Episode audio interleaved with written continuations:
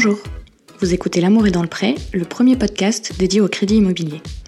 Bon alors, euh, moi quand j'ai exposé mon idée à mes amis et à mes collègues de Préto, ils m'ont tous regardé avec des yeux ronds, et je crois que la réponse la plus commune, ça a été euh, Non mais t'es sûr de ton sujet là? Mais en fait, quand je demandais à ces mêmes amis en retour, mais toi, euh, tu vas savoir quoi faire quand tu vas vouloir acheter? Bah là, ça changé. C'est pour ça que j'ai rassemblé autour de moi les experts de l'emprunt, des courtiers, des banquiers, des notaires, qui vous expliquent en deux heures et demie top chrono ce qui vous attend le jour où vous décidez d'acheter. Bon alors, on y va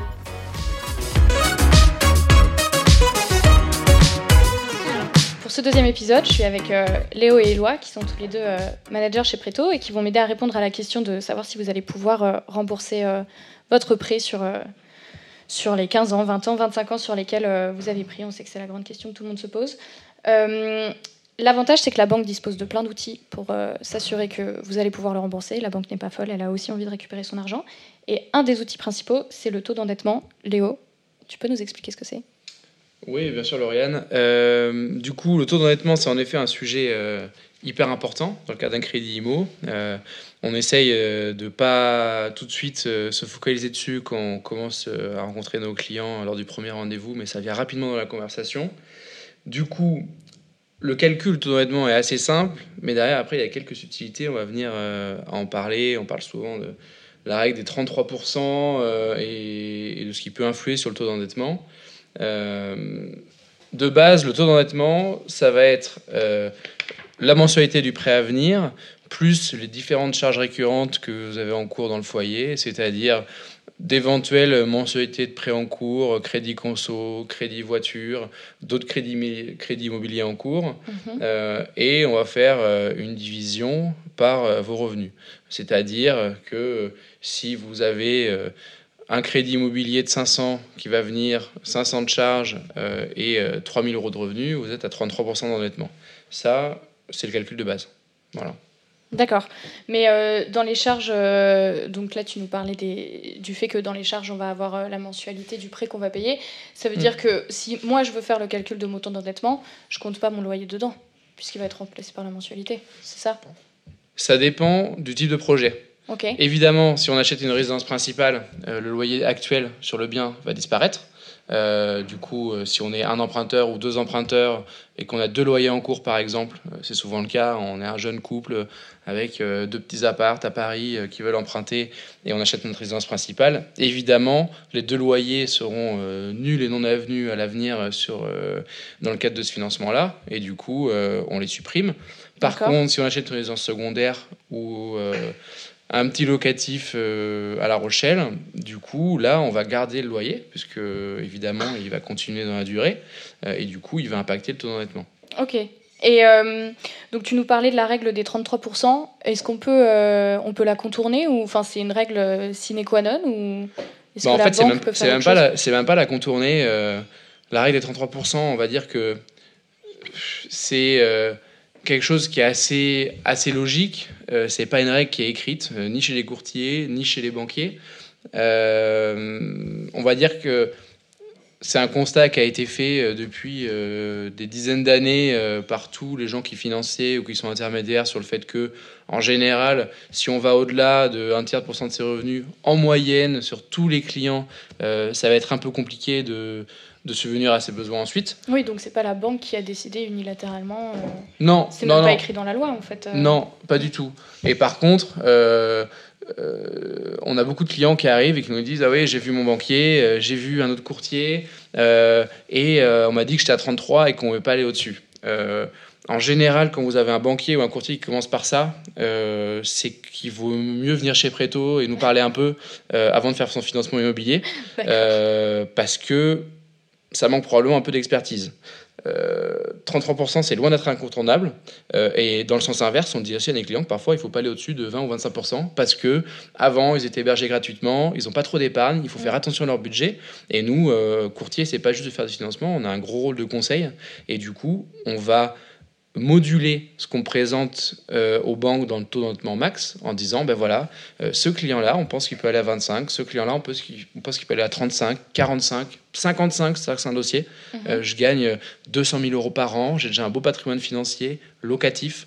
Je pense que avec le reste à vivre, c'est-à-dire le cash dispo que j'ai sur mes comptes en fin de mois, je peux monter à 60% de taux d'endettement. pourquoi pas On n'est jamais fermé et on est expert sur le sujet. Du coup, ça veut dire qu'en fait, les, le taux d'endettement, c'est pas du tout le seul critère que la banque va regarder.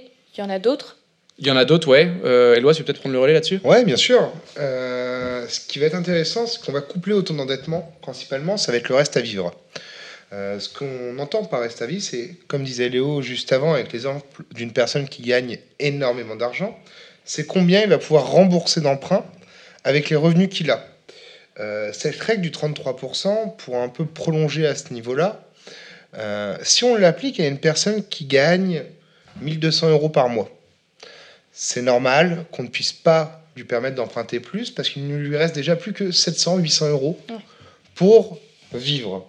Par contre, dès qu'on va l'appliquer, comme l'exemple de Léo, sur une personne qui gagne 200 000 euros euh, net annuel, évidemment que lui, on peut monter bien au-dessus parce qu'il va lui rester beaucoup plus euh, pour dépenser. Et c'est là où c'est intéressant. Euh, autre que le reste à vivre, il peut y avoir aussi le critère du saut de charge. Euh, très simplement, Léo en parlait tout à l'heure sur des gens, par exemple, qui sont hébergés à titre gratuit, c'est-à-dire de jeunes cadres qui viennent de mhm. finir leurs études, par exemple, qui habitent encore chez leurs parents, qui ont décidé d'acheter. on va regarder sur ces personnes-là si durant la période où ils sont chez, chez leurs parents, ils ont réussi à épargner. D'accord. Est-ce qu'ils arrivent à épargner la somme qu'ils sont prêts à rembourser tous les mois? Mhm. Car c'est vrai que, par exemple, une personne qui est hébergée chez ses parents, qui n'épargne pas d'argent et qui va sur les comptes, euh, les comptes fonctionnent, hein, il n'y a pas de découvert, mais il ne met quasiment rien de côté tous les mois. Si d'un coup, il doit payer 800 euros de mensualité de prêt, on va se dire, est-ce qu'il est en capacité de le faire? Parce qu'il n'a jamais eu l'habitude de le faire. Donc il va devoir réduire énormément son train de vie mhm. pour le faire. Et donc la banque va estimer qu'il y a un risque à lui prêter de l'argent. Et autre que les, ah, les hébergés à titre gratuit, on peut le voir aussi, par exemple, très simplement sur des personnes qui ont un loyer à 600 euros. Euh, et d'un coup, euh, exemple type, le, le, jeune couple parisien qui a 800, 900 euros de loyer parce qu'ils ont pris un petit appart mhm. euh, en, en, sortie d'études tous les deux. Ils ont un enfant, ils décident de prendre beaucoup plus grand. Et là, on se retrouve avec une mensualité de prêt à 1400 euros. En endettement, plus un, enfant. En endettement, on est très bon. Mais est-ce qu'ils ont la capacité de le payer alors qu'avant, ils, ne, ils payaient les deux tiers de la somme? Oui, donc en fait, ce qu'il faut retenir, c'est que la banque va va regarder en fait une situation euh, beaucoup plus générale que simplement euh, la gestion de nos comptes euh, ou des chiffres on va, dire que on va dire que le 33% ça résume ce qui peut être fait sur certains dossiers et au final c'est vrai que la réflexion tourne autour de ça euh, souvent, c'est pas mal de dossiers parce que c'est vrai que le dossier moyen, on parle souvent de ce, taux-là, ou en tout cas un tiers des revenus. Mais chaque dossier est vraiment hyper spécifique. Nous, notre rôle de conseil chez Preto euh, et de toutes nos équipes d'experts, c'est vraiment de monter le meilleur plan de financement on a plein de cas où nos clients arrivent avec 45% d'endettement et on se rend compte qu'en fait, il y a un petit crédit de voiture de 4000 euros qu'on peut rembourser. Euh, on peut augmenter un peu la durée du financement parce que euh, on veut absolument se financer sur 20 ans alors que sur 25 ans, ça coûte pas beaucoup plus cher. Euh, il y a une multitude de possibilités sur des plans de financement et sur des conditions du prêt annexe.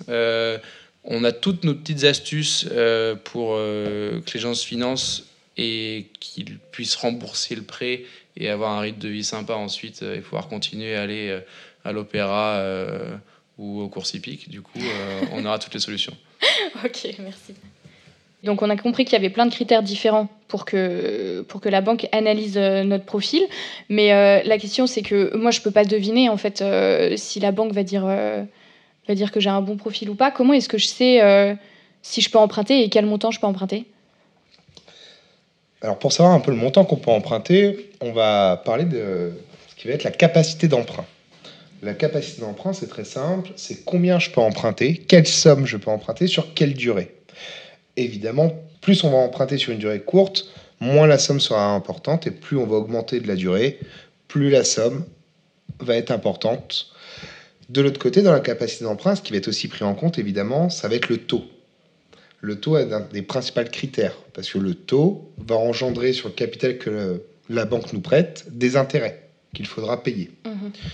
Donc voilà un petit peu comment on fait. Euh, pour le calcul, en vrai, le mieux c'est quand même de passer chez Presso, faire une simulation. En quelques instants, on peut avoir la somme que l'on peut emprunter. Euh, la somme maximale sur différentes durées. Actuellement, en quelques instants, quelques secondes, on peut savoir sur 15, 20, 25 ans quel montant on peut emprunter. Oui, on peut voir les différents montants, les taux qui correspondent Tout à et fait. surtout les mensualités qui vont avec. Voilà. Et pour euh, revenir par rapport euh, à ce que disait Léo juste avant euh, sur le taux d'endettement, pour voir un peu la, la connexion entre les deux, le taux d'endettement va juste définir la mensualité qu'on peut payer tous les mois. D'accord. Tandis que la capacité d'emprunt va juste définir la somme totale qu'on peut emprunter. D'accord. Voilà, très simplement. Euh, dans la capacité d'emprunt, on rejoint un peu les éléments, hein, d'une certaine manière, du taux d'endettement, euh, de la manière de calculer un taux d'endettement. On, on va prendre évidemment en compte euh, les revenus, que ce soit des revenus locatifs ou salariaux. Est-ce que la banque euh, va forcément considérer que tous les revenus euh, sont pareils ou pas? Alors, Léo, te- tu veux dire quelque chose? Euh, ouais, peut-être. Ça- En fait, ça va clairement dépendre du type de contrat et depuis combien de temps on est dans cette situation professionnelle-là. Euh, je m'explique. Euh, je suis en CDI, j'ai pas terminé la période d'essai. euh, la majorité des banques vont prendre zéro. Sauf cas spécifiques ou, euh, belle situation professionnelle, etc. On en discute, mais en général, c'est quand même très compliqué. Euh, je suis avocat en contrat de collaboration euh, et la période de, période d'essai est passée. Ok. Je suis auto-entrepreneur. Euh, à mon compte, euh, je fais du développement commercial ou euh, de l'UX, du design, ce genre de choses. Si j'avais une XP avant, on va te demander combien d'XP, combien tu gagnais avant quand tu étais en CDI. et là, on va calculer. S'il n'y avait pas d'XP avant, c'est compliqué. Si ça n'avait pas 2-3 ans qu'on bosse. Euh, Pourquoi la banque, elle prend pas juste en compte euh, les revenus que je lui montre? Parce que en fonction de la situation, il y a un risque qui est plus ou moins important.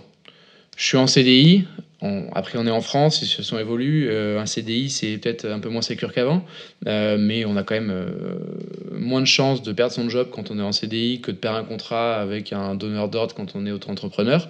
Du coup, la banque a des stats et en gros se dit ok, tel profil auto-entrepreneur, tel profil chef d'entreprise depuis moins de 5 ans, tel profil en CDI période d'essai terminée, j'ai tel risque de ne pas me faire rembourser mon crédit. C'est hyper simple en fait.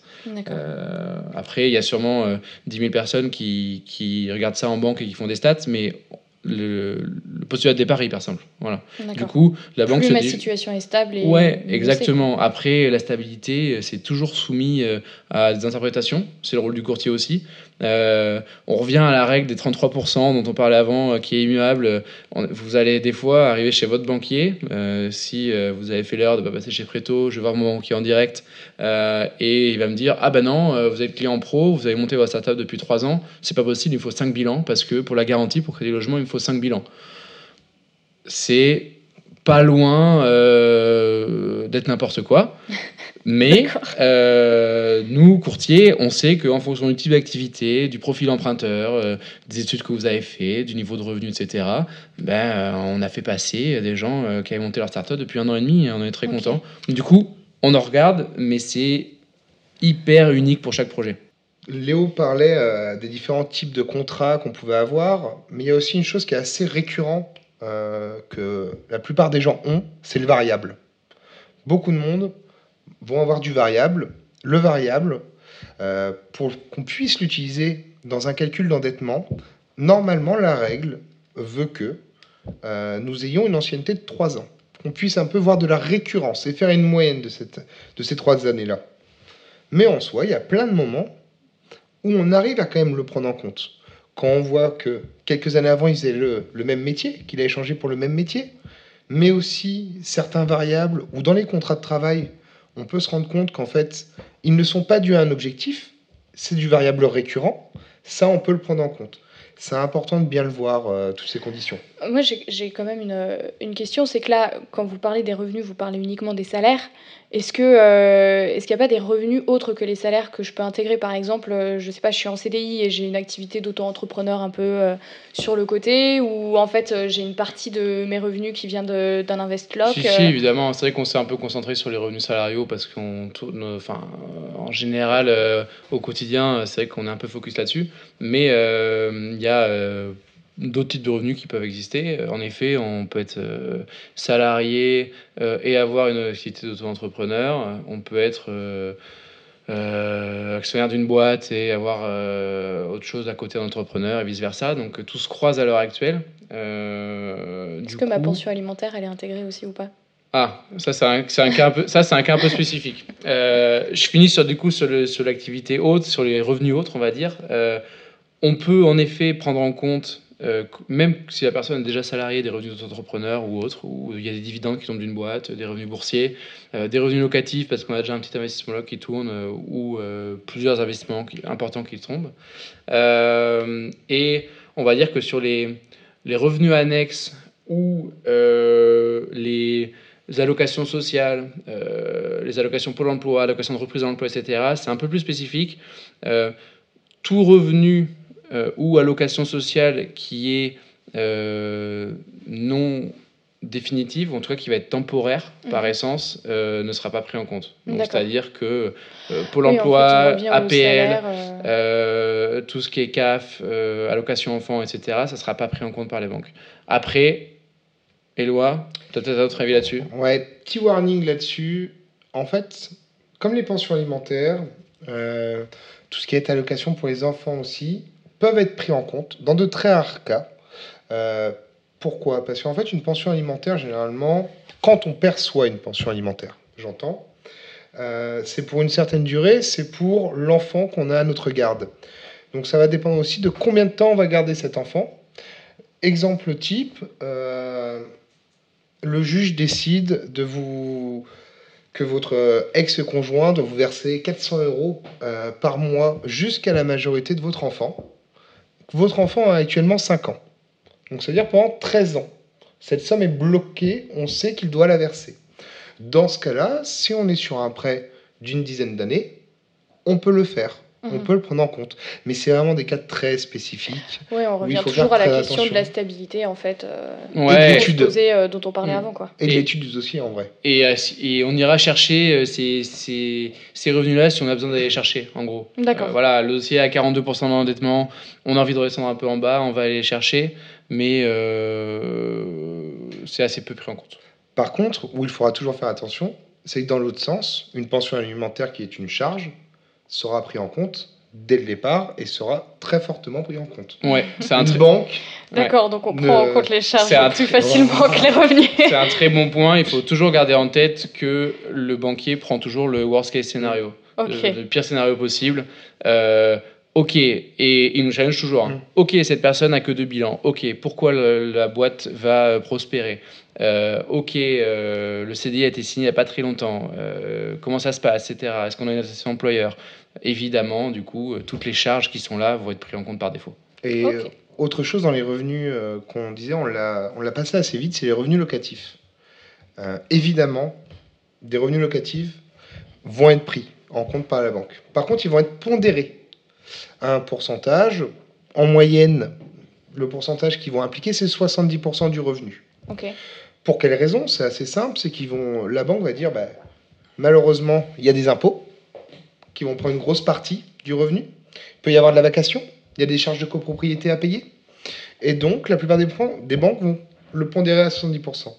Pareil, sur les dossiers très justes, euh, nous, courtiers chez Preto, en tant qu'experts, on connaît des banques qui pourront peut-être pondérer à 80, 90%, ce qui peut influencer énormément le taux d'endettement et la capacité d'emprunt.